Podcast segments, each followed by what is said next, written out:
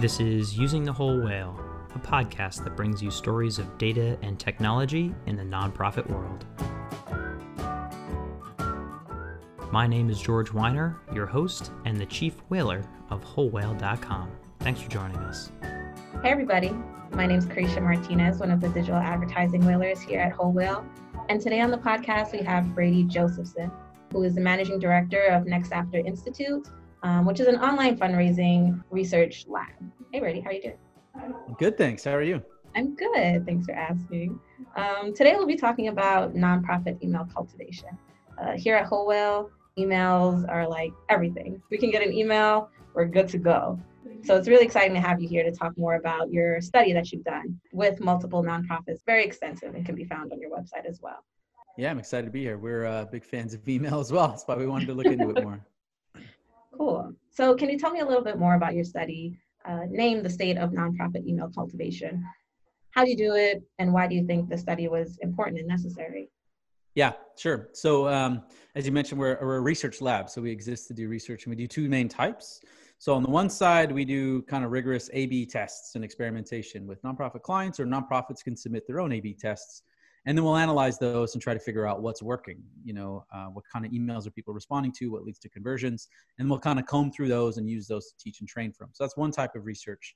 The other type is this type where we do kind of like mystery donor mystery shopper type studies where we'll create fake personas and we'll go out and make donations or in this case subscribe to emails and make donations.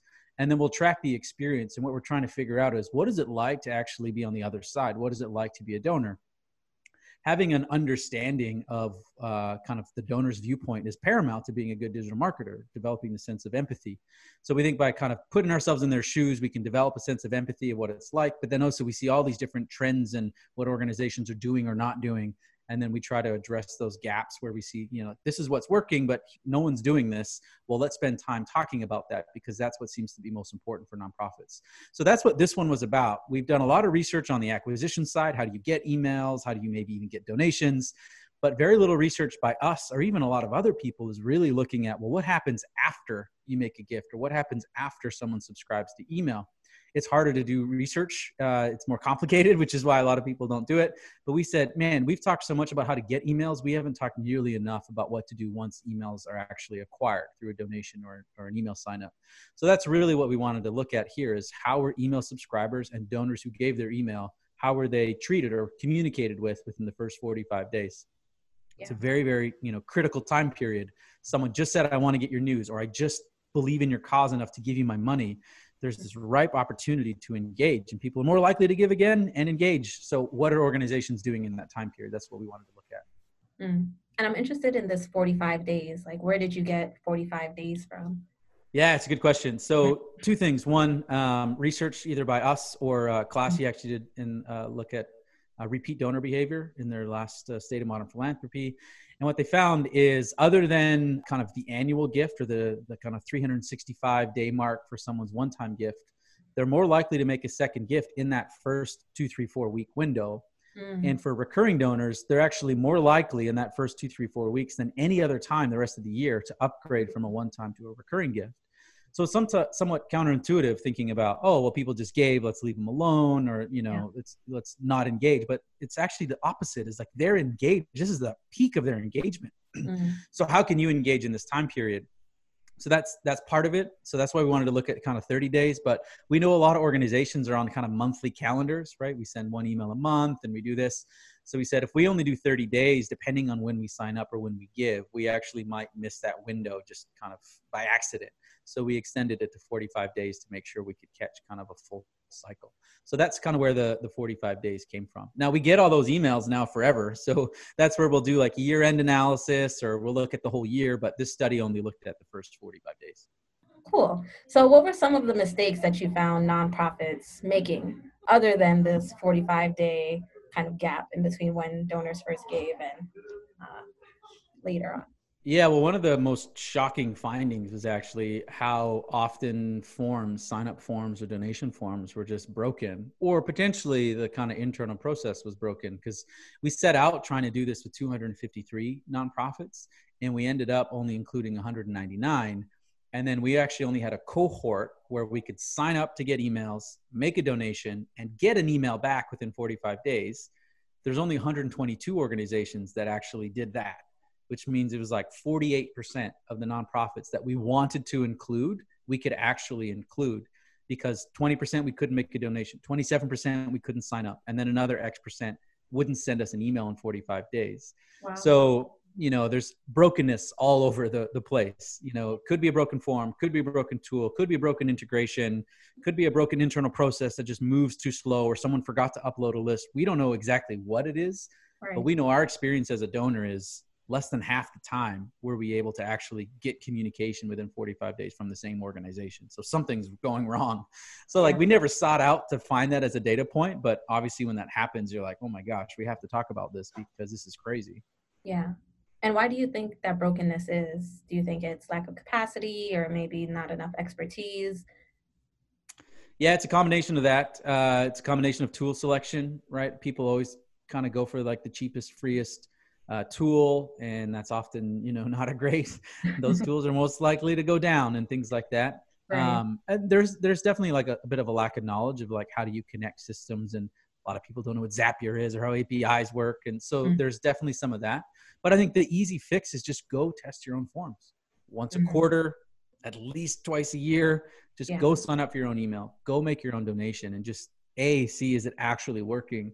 But B, it's actually surprising. You just go through your own kind of sign up flow and you'd be like, oh my mm-hmm. gosh, like, is that what we say?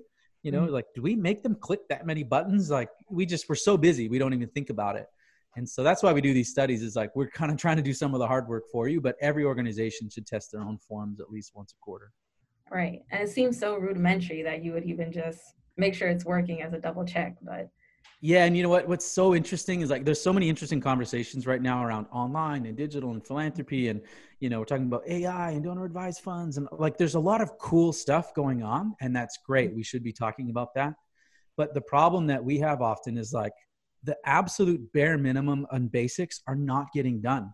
So this whole conversation about AI is completely irrelevant when we can't even freaking donate to 20% of nonprofits whose median revenues are 100 million. We're not talking about tiny nonprofits that are cash strapped. Mm-hmm. We're talking about generally speaking larger quote unquote sophisticated organizations and this is where we're at.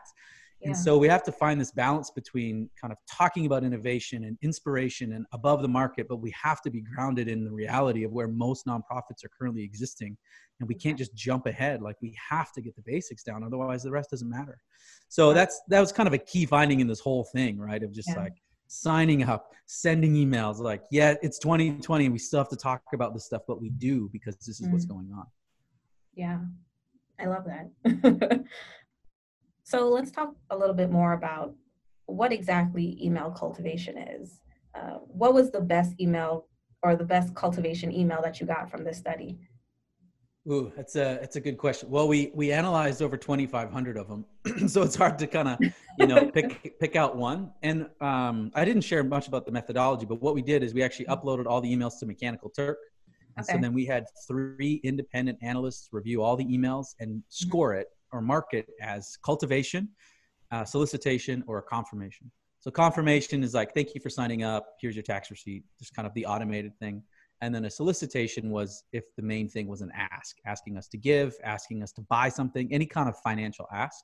And then everything else we categorized as cultivation. So mm. newsletters, surveys, blog posts, anything else that wasn't a confirmation or an ask, we considered cultivation. So okay. it's a pretty broad definition of cultivation.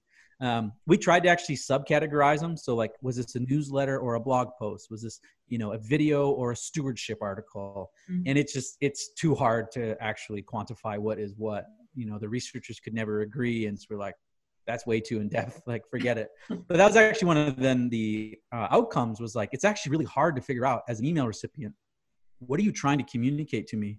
And what are you mm. asking me to do? Because sometimes it's like hey we're in the news. Here's what's coming up. You can make a gift. You can volunteer. Here's programs your way. And you're just like i know that you want to communicate all this stuff to me but i have no idea what it is i should do and why. You know just because you throw a bunch of stuff out there in an email doesn't mean i'm going to do it or i understand it.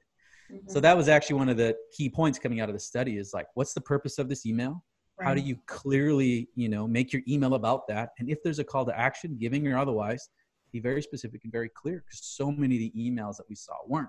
So a lot of the best examples were just kind of like, if you want me to take a survey, then say, thank you so much for signing up. To, we would love to hear more about what you're passionate and interested in to see how we can, you know, make your life better. Would you mind taking this five minute survey? Click here to take our survey. Great Mm, email. You're asking for my opinion. I know why you want me to do it. I know where to do it. I can click it. So whether you're asking for a survey or a gift or volunteer, that kind of format, you know, is the better type of email instead of here's a whole menu of stuff that you can do. And it's really hard for people to choose. Yeah, it's like overload. Like, do you want me to donate? Oh, I can donate. Oh, but what about this survey? Or oh no, like maybe I should check out their social media. Big time. Yeah. And the biggest thing is, you know, if it's ways to get involved and you have, you know, here's way one, here's way two, here's way three, that's okay. Mhm. Um, ideally, you could still prioritize. There's this concept of decision friction. When people have multiple options that are equally weighted, we all struggle. We don't know. So Mm. even if you say like, here's the best way to get involved, here's a couple other ways you can. We're like helping make that decision for someone. So it actually helps them. So even if you wanted a list, there's ways to do it a little bit better. But the biggest mistake or problem is when it's like um, conflating a, a financial ask with engagement or cultivation emails right? Mhm. So it's like, thank you so much for your donation. Here's how it's making a difference. Would you like to volunteer a program? Or here's make a gift. And it's like, well, now I feel asked. And so I feel like I'm being solicited, but it's not a strong ask. It's not the main purpose. And this is why donors often feel over solicited or like they're being Mhm. asked all the time because we have donate buttons in every email, even if it's not about donating. We'll Mhm. casually throw in PS, you can make a gift. And so they constantly feel like they're being asked, but they're just not being asked well. So we're Mm. saying, why not make your, if this is about news, make it about news. If this is about ask, then make it about the ask. But the more that you blend those two, the Mm. worse it is for everyone, I think, because donors don't feel honored and respected. They don't really know why they should give. So that's the biggest kind of quote unquote mistake that, that we would see people is mixing kind of cultivation with an ask. Mm. And what would you say to, I guess, smaller nonprofits that have a smaller team and are just trying to send out as many emails as possible and check off as many things as they can without too much lift? Maybe they're thinking, we're only sending out one email a month or two emails a month. We need to include as many things in here as possible so that users can click on it as much as possible or at least have the opportunity to. It sounds like what you're saying is kind of going against that general thought idea. Yeah, and there, there's a few reasons, right? So uh, if you're a smaller nonprofit, uh, a good open rate's maybe 50%. You know, Mm. for most nonprofits, larger, an open rate of 50% would they would like bite your hand off. You know, it's normally like 20%. But the smaller your list is, the more engagement you typically get. But Mm, even if you have a 50% open rate, it still means half the people aren't opening your email. And so if you go if you go one email a month and you go two months, you know, there's a good chance that people are going multiple months without ever actually mm, engaging with your content. So one of the reasons for more frequent communication is you're actually spreading out. So they may miss this email, but then they'll get that email. If you put all your eggs in this one email a month basket and mhm, they miss it, they go they don't get anything for that whole month. And heaven forbid they miss two months. Now they're going a whole quarter, right? Without actually getting information. So that's part of it. And two, when we look at like deliverability rates and unsubscribe rates, the biggest factor is uh, silence if mhm, people haven't heard from you in a long time and then you kind of pop up or they feel like they haven't heard from you in a long time and then you pop up it's more likely to get flagged as promotions or they'll tag you as spam or they'll unsubscribe because they're like oh i don't what is this thing again? I don't i don't really remember and they'll delete it. So the more frequent communication you'll often get a short spike of people that are like oh you know this is too much and then it curves off and then engagement starts to go up again because people mm, get used to your content more regular and they like it more regularly. So what we'd say to smaller nonprofits is like you're already putting together this, you know, litany of things for them to do.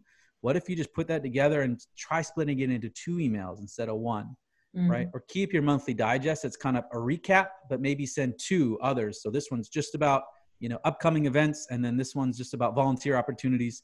And you can reiterate that in your once a month newsletter or something like Mm. that then obviously monitor things like unsubscribe and engagement but too many people optimize email to avoid unsubscribes and that's actually not the goal the, the goal is to optimize for engagement and mm, as your engagement goes up your unsubscribe or your deliverability also goes up it's not just unsubscribe right? so the best way to avoid spam and promotions is actually to get more engagement and how Mm. you do that is generally sending more frequent better content So it's again, it's a little counterintuitive, but if you kind of step back and think of the emails that you look forward to getting, they're probably not once a month, right? They're probably more frequently and they're probably more specific and they're really relevant. And so that's the path that we think nonprofits need to go more down towards, as opposed to this kind of, you know, once a month newsletter that everyone kind of advocates for. It's a good starting point, but it's not the end point, right? Yeah. And on the topic of email cultivation as this big umbrella, I'd like to know your or what your study found on welcome series and welcome emails. What did you find was best to include or best times of days or how many to send as part of a welcome series? Yeah, it's a really good question again. Um, so what we can't do in these mystery donor studies is we don't know what works or not, right? Mm. So we're just signing up and we're just categorizing and saying, here's what we received. Mm-hmm. That's where the experiment side of our research is really useful because we can say, here's what we've done or what organizations have done and what seems to work. So just one caveat, like we don't know what send times are best necessarily from the study. We don't know what welcome series works best from this study. Mm. What we do know is when we were sent emails, we did look at what days and what times. So we do know when we received emails and we know how many emails we received in the first few days and we know what can look like a welcome series, but actually there's no way to measure what is actually part of a welcome series. Like mm-hmm. you don't know if this email was automated and part of a welcome series or if it was necessarily just, you know, part of their normal cadence. Mm. Uh, sometimes it seems obvious, but at scale, when you're looking at, you know, 199 nonprofits and 2,500 emails, it's impossible to actually tag this is a welcome series for sure and this isn't. Mm-hmm. So what we did look at is how many emails we received in the first couple days mm-hmm. to try to look at who's using marketing automation because you would think mm-hmm. You get something the first few days it's an indicator of automation. And on the donor side there's only 15, 15% of nonprofits didn't send some kind of automated thank you or a, a quick mm-hmm. acknowledgement of our gift. Um, so that's still 15% that sent us nothing in the first two days after donating which is still too high. Like that right. should be you know a given. Here's at least a receipt. Ideally it's a receipt and a thank you and those 2 mm-hmm. i think are different things. Just because you give a receipt doesn't mean that it's also a thank you. But on the email subscriber side that number is more like 52% which mm-hmm. means like 48% sent us nothing in the first two days so it's a good indication that again is it a form brokenness where the they sign up on this form and it's not pushing into their email tool perhaps but whatever's going on there's not an automated system to say thank you so much for signing up and then mm-hmm. subsequent mm-hmm. communication so that's where we're doing a benchmark study now, and we did it last year where we asked, "Do you have a welcome series?" And that number is anywhere from you know 75% to 80% of nonprofits are telling us no, they don't have a welcome series specific to donors. So that's a huge area of opportunity, right? Because you right. can sit down and come up with a three to five email series, which we recommend in seven to 14 days, mm-hmm. and set it up make it good for email subscribers, make it good for donors, and then it's running. You know, you don't have to f- click buttons every day like that's running as people come in all the time. And you should review it and revise it, etc. But you know, that's a good use of time for even small nonprofits is take time, build this well, set it up, but then it just runs, and it's really a great way to engage uh, early subscribers and donors when they're engaged. Yeah, and I think it's so interesting that when you signed up for all of these emails, you didn't really know whether it's a welcome series or whether you were just kind of jumping in at a random time during their email subscription. Was your study able to see what percent of all emails at least included the word welcome? No, I mean we can. We did we did an email analysis of like extracting all the copy and then we can mm-hmm. do a text analysis. But same thing. I mean, would you even uh, use the word welcome in every welcome series? Like, no, mm. the answer is not every time, right? Some people would say they welcome, some people would say greetings. So mm. we can't say definitively that they weren't using a welcome series because they didn't use the word welcome. That's an assumption. So this is where the research side actually gets pretty complicated. And yeah. there's a lot of things we'd love to share more about. Like, did they use a welcome series? How many emails were in the welcome series? We'd love to know that. We just have no way to do that and aggregate and not scale. So what yeah. we did do though is we looked at a few organizations like Greenpeace and Food for the Hungry that we know do testing and that we know generally do good online work. And we looked at how do they handle the difference between subscriber and donor. And we actually went into detail over the 45 days. Here's the emails the subscriber received. Here's the emails the donor received.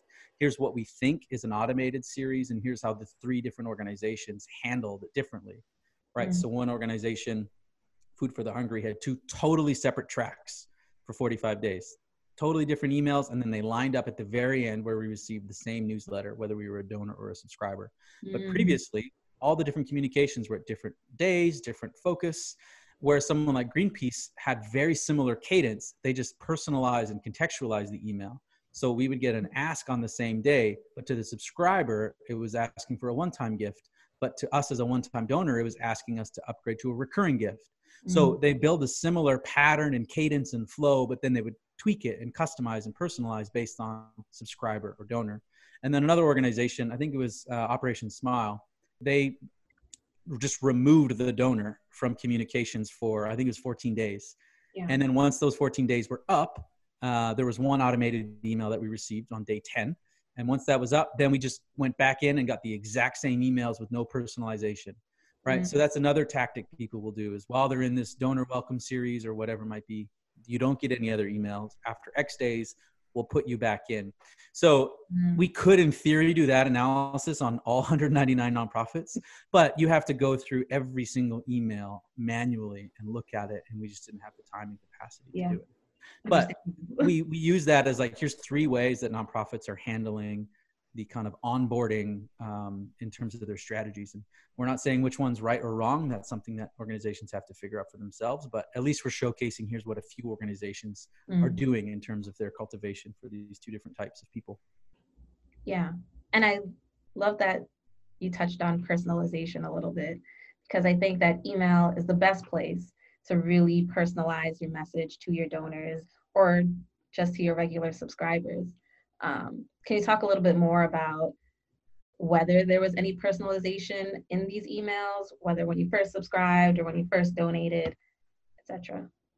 Yeah, and again, it varied a lot from organization to organization. You know, when Mhm. we'd go in to find examples or we'd go into this deep dive, um, I'd say the vast majority of organizations, and we don't have it as a number, but they would have minor personalization. They would call us, you know, Brady or Jake or Susan or Loretta or whatever our made up persona was. Mhm. Um, the number of organizations that personalize or contextualize their message based on us being a subscriber or us being a donor is minimal right? Mhm. So like Greenpeace would be one of the exceptions. Food for the Hungry would be one of the exceptions.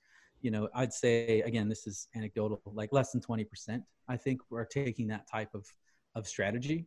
Mhm. And uh, you know, we're talking about can we do the basics, and personalization isn't necessarily like the basic, but that's where we see it headed as being the basic. You know, the, even the idea of uh, e-blast, like the terms we used. You know, Mhm. a mass newsletter and an e-blast and that's just not how it should be there's no reason why in 2020 we shouldn't be able to say here's the email that this person gets and this person gets this kind of email and we have the tools and features to do a lot of that now we shouldn't put too much stock in the data we have because you know people don't always choose the right option and they maybe look at Mhm. something that they really don't care about and let's not assume. But kind of the personal nature of email you're right it's a huge advantage of email and it's where we see success for our clients and where we see more and more success and where it needs to go for nonprofits.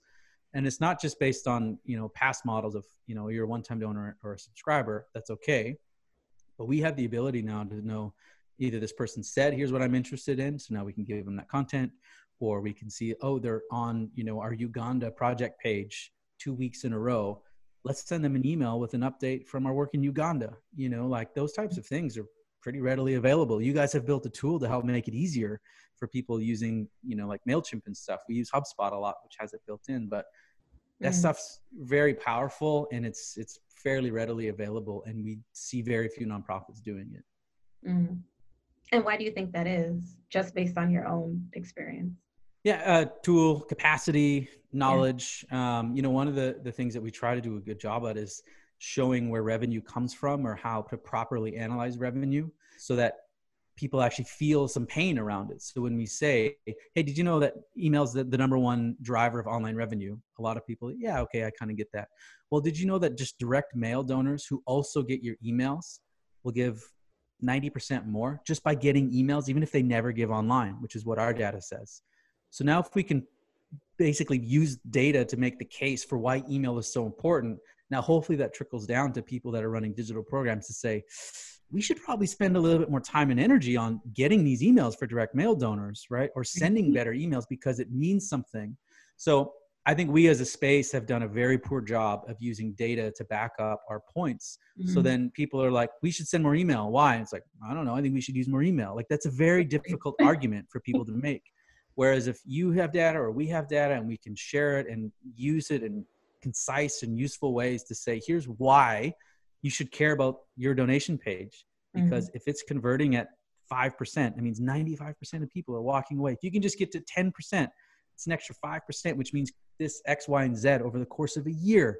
Mm-hmm. Like if if decision makers knew they were losing $5,000 a month, I guarantee you they would make changes. Yet it's happening on their donation pages all the time and no one does anything about it because it's they don't know it, you know, it's not something that they feel or see.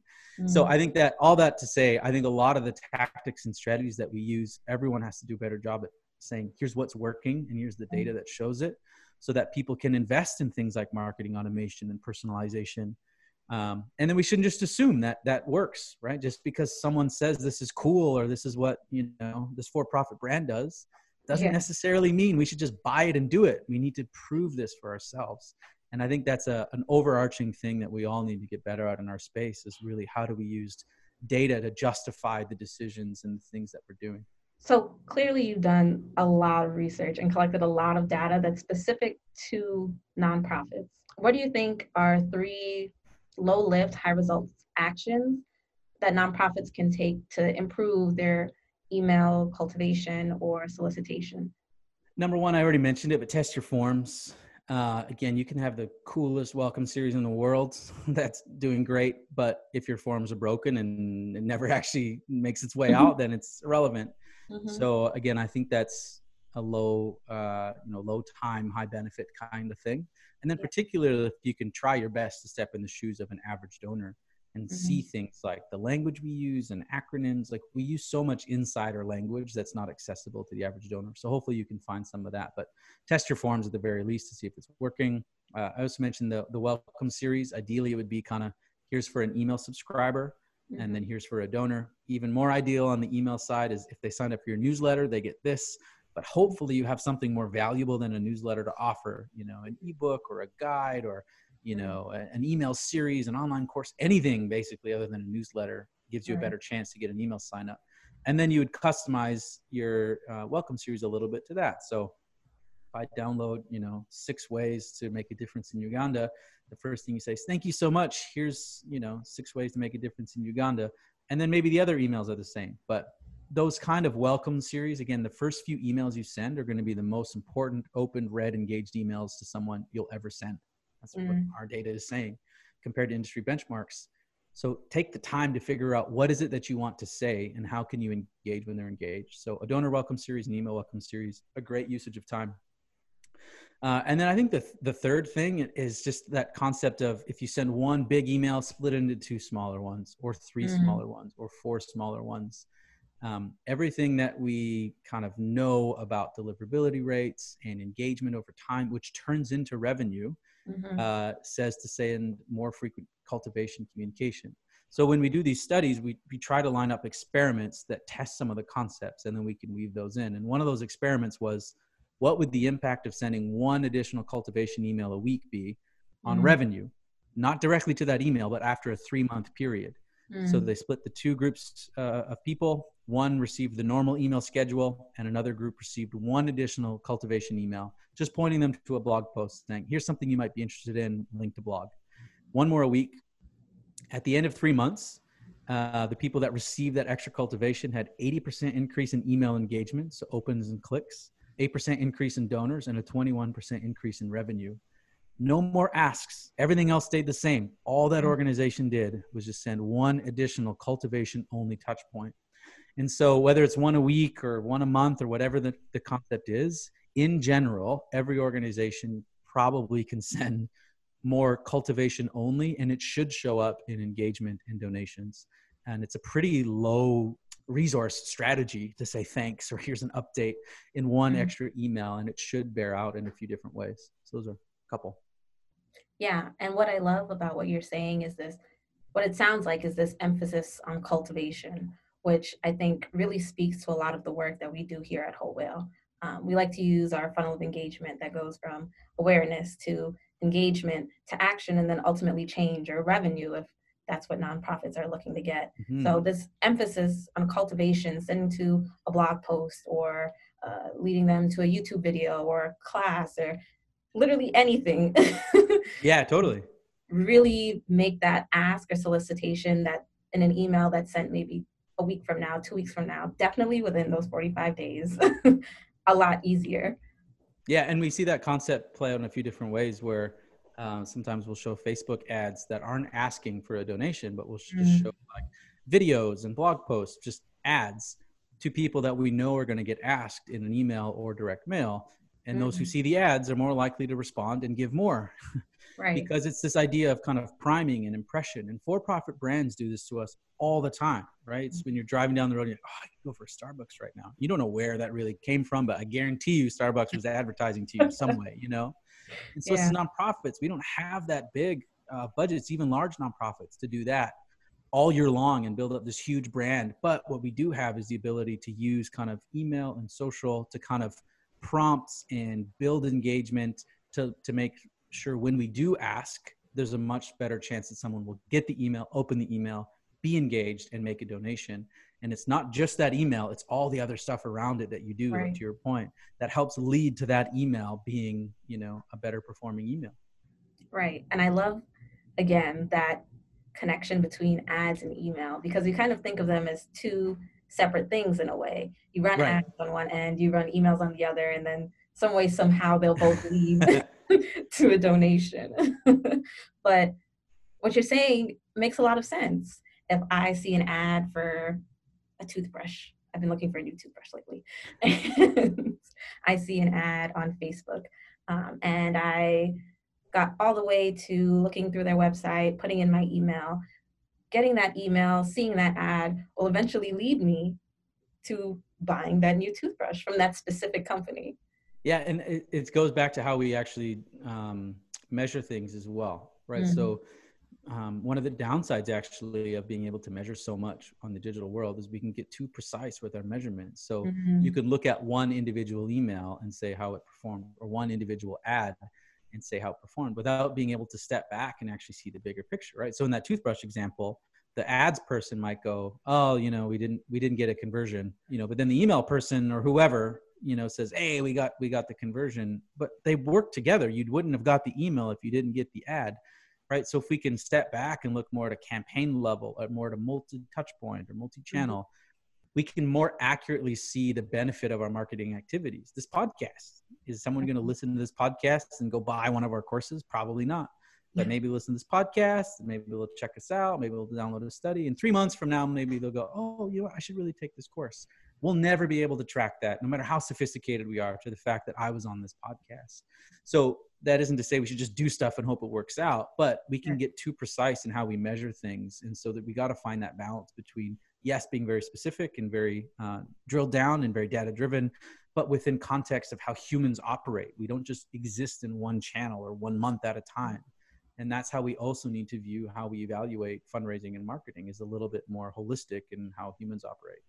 Mm that's a great point. And it's interesting that you say we can get too precise. You never really think of people getting too precise with data. Those things just don't really go together. yeah, or or you know, um, the expression is data doesn't lie, but it doesn't always tell the truth. Right. So a word. You, you, you can see something, but it's not exactly what's happening. It's mm-hmm. you know, that's why there has that's why we can't just trust everything to robots and we yeah. can't just trust everything to say here's exactly what data says we also have to contextualize and mm-hmm. filter and uh, it, it's actually a really important skill of uh, being able to interpret and use use data so yeah we need to get it but it's not just like data alone can solve all of our problems mm. but that's not to say don't look at the data. no, and, and I'd say in general, the bigger problem is we don't have enough data. We don't use data enough yeah. in nonprofits. So yeah. like the being too precise is is a very uh, finite point that applies to very few people.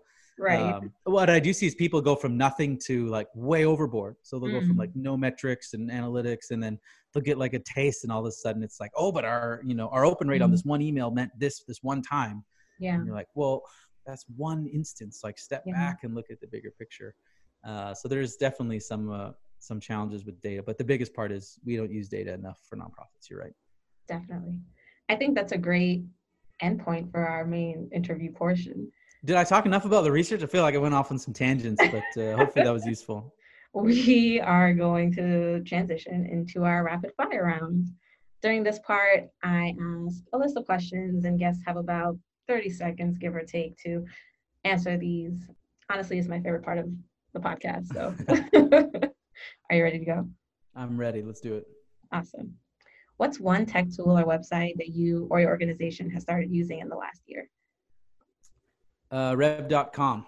It's a transcription translation service. So uh, mm-hmm. that's actually how we produce these research studies. We'll create a PowerPoint presentation, uh, an hour to two hours, and we'll just kind of record it and present to ourselves. And then we'll um, send it off to get translated, and that forms the basis of all the copy and content. But if you want to make an ebook, if you want to create a blog post, there's so many applications to just extract audio and get it put into text, and you're, you know, 80, 90% of the way there. So rev.com. Cool. Are there any tech issues you're battling with? Always, constantly. um, you know one of the one of the biggest challenges that we have is getting uh, kind of key analytics in a centralized place. So mm. you know we have an online learning platform over here. We have our uh, email program here. We have our website here. And we've got all other you know things that we're doing. And then we kind of stitch it all together with things like zapier uh, and apis but at the end of the day we all have to we still have to go to a google spreadsheet to try to mm-hmm. centralize it and it takes a while and so we really struggle with how do we get the most important data that we need to look at you know every day not every month uh, in a format that we can see quickly and then make decisions based off. Uh, mm-hmm. that's something that we even struggle with ourselves. Yeah. What's coming in the next year that has you most excited uh, more research. We have two anchor studies. One that I'm really interested in is looking at multi-channel. So mm. uh, we will be an offline donor. So we're going to send wow. in a check. We got to figure out how to write checks again, and then we'll be an online donor, and then we're going to track the communication we receive online, offline, and on the phone, uh, wow. uh, text and voicemail for three months, and see how those two different donors are treated, and are people crossing channels? Do the mm. messages change? There's huge value in terms of uh, getting multi-channel donors. Yeah. and there's not enough research or, or, practice out there we don't think about saying well what are organizations doing or what should they do? So it's it's a complicated one. We're having some issues setting it up but uh, it'll be a great one once it's produced. So i'm excited for that. We're also looking at higher ed public radio and hopefully uh, some countries in europe. So uh, a lot of interesting research that i'm excited about yeah, I mean, that has me excited too. That's a good answer. Can you talk about a mistake you made earlier in your career that shapes the way you do things now? Yeah, uh, maybe I'll do two quick. One, personally, I was working at a nonprofit. I was a marketing director, and we were having a rough time. And I felt like I was kind of going above and beyond. We were losing staff. We were kind of you know way behind budget and i was going above and beyond to chip in wherever i could and mm. just kind of like my job description and my goals at the start of the year i kind of put them in the back and felt like i was being a team player and when we kind of came out the other side and i had my review i just got absolutely slaughtered for you know not mm-hmm. achieving certain objectives that i thought was like why would you want me to achieve those objectives that are unrealistic and don't help us get out of you know like mm. we were going bankrupt basically and so the real key lesson learned is how you have to make your work visible and known to kind mm-hmm. of supervisors and superiors. And uh, for a lot of people, it's not a natural thing. Like, I don't want to go out and brag about the work that I'm doing. Yeah. But you have to have a way so that people that don't know your work every day can at least see some of the value that you're creating. And I think that's really important for younger people in their careers is don't be braggadocious and that kind of stuff. But if you're chipping in in other ways, find ways to make sure that people know that you're doing that um, mm. and then if you are off your kind of main objectives and job description have that conversation early with your boss mm. right say hey i know i'm supposed to be doing these things. I really think i should be focusing on these things. What do you think? Don't just kind of go off and do them and assume that everyone sees the value. So mm. that's something i'm really cognizant of with our team and people that report to me is saying hey let's make sure that not just me but like my boss actually sees yeah. you know the work that you're doing. I think that's really important. So that was longer than 30 seconds. Sorry about that. No that was uh, a good one and then the, the second one, uh, uh, I was involved in a few startup digital agencies. And the first mm-hmm. one, uh, we launched one of our biggest campaigns. And then, like, walking out the office, we were like, we forgot about mobile. and so we were like, we can't forget about mobile. It was like a social media focused campaign. Yeah. So we we're like, what were we doing?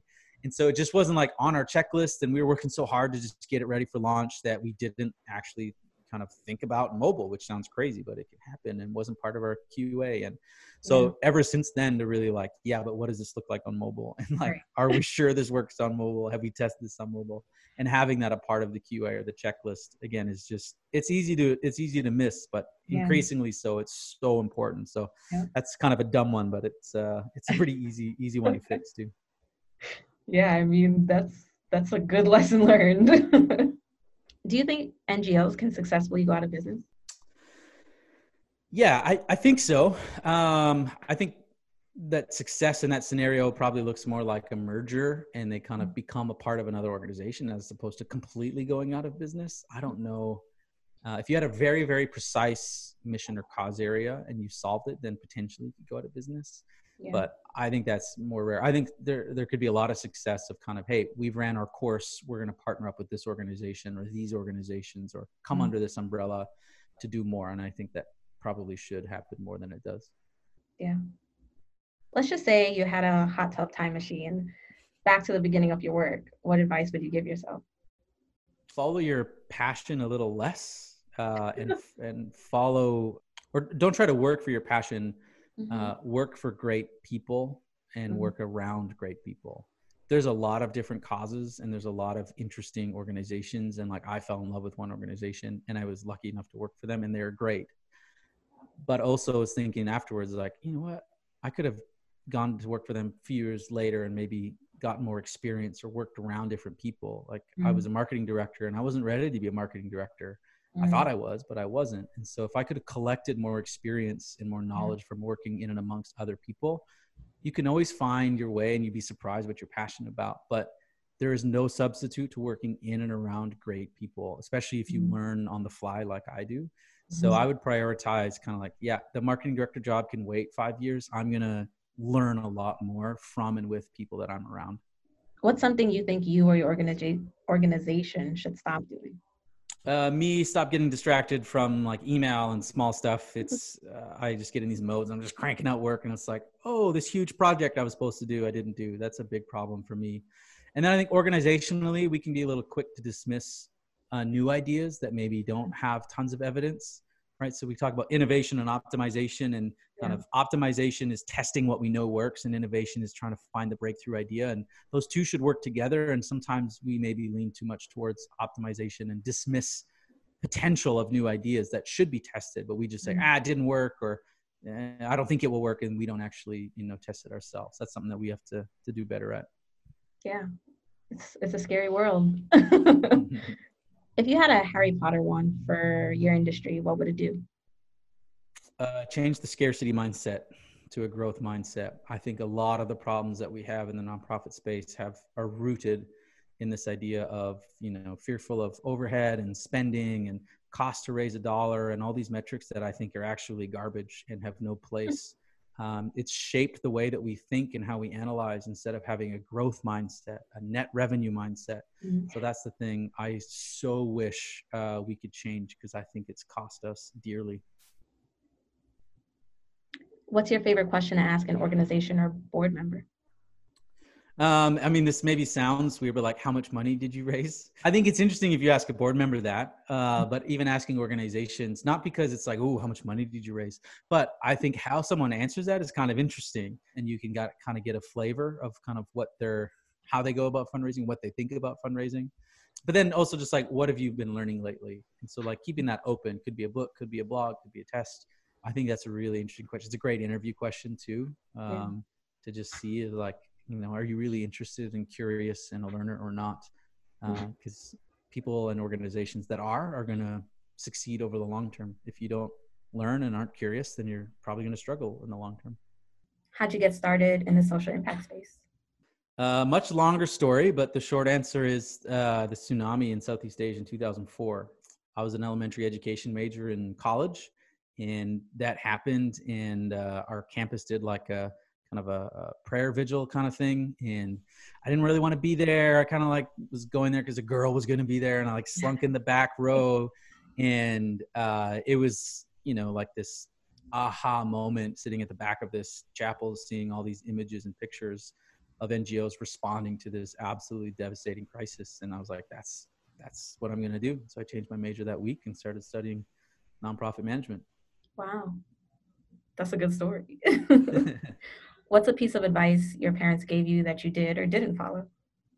Uh, my parents are awesome. They've given me tons of great advice, but the one that that stands out is um, your job is both the most important thing in the world, and it's just a job.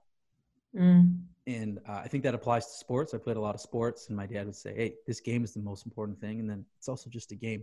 And I think that if we can balance those things well, I think it's great. Right. Yeah. So care so much about your job and be so committed and do your absolute best work, but also realize it's just a job. You have a life and a family, and you can't it can't be everything. So, you know, it's both the most important thing in the world, and it's just a, you know, just a job. Yeah, tough advice for a kid.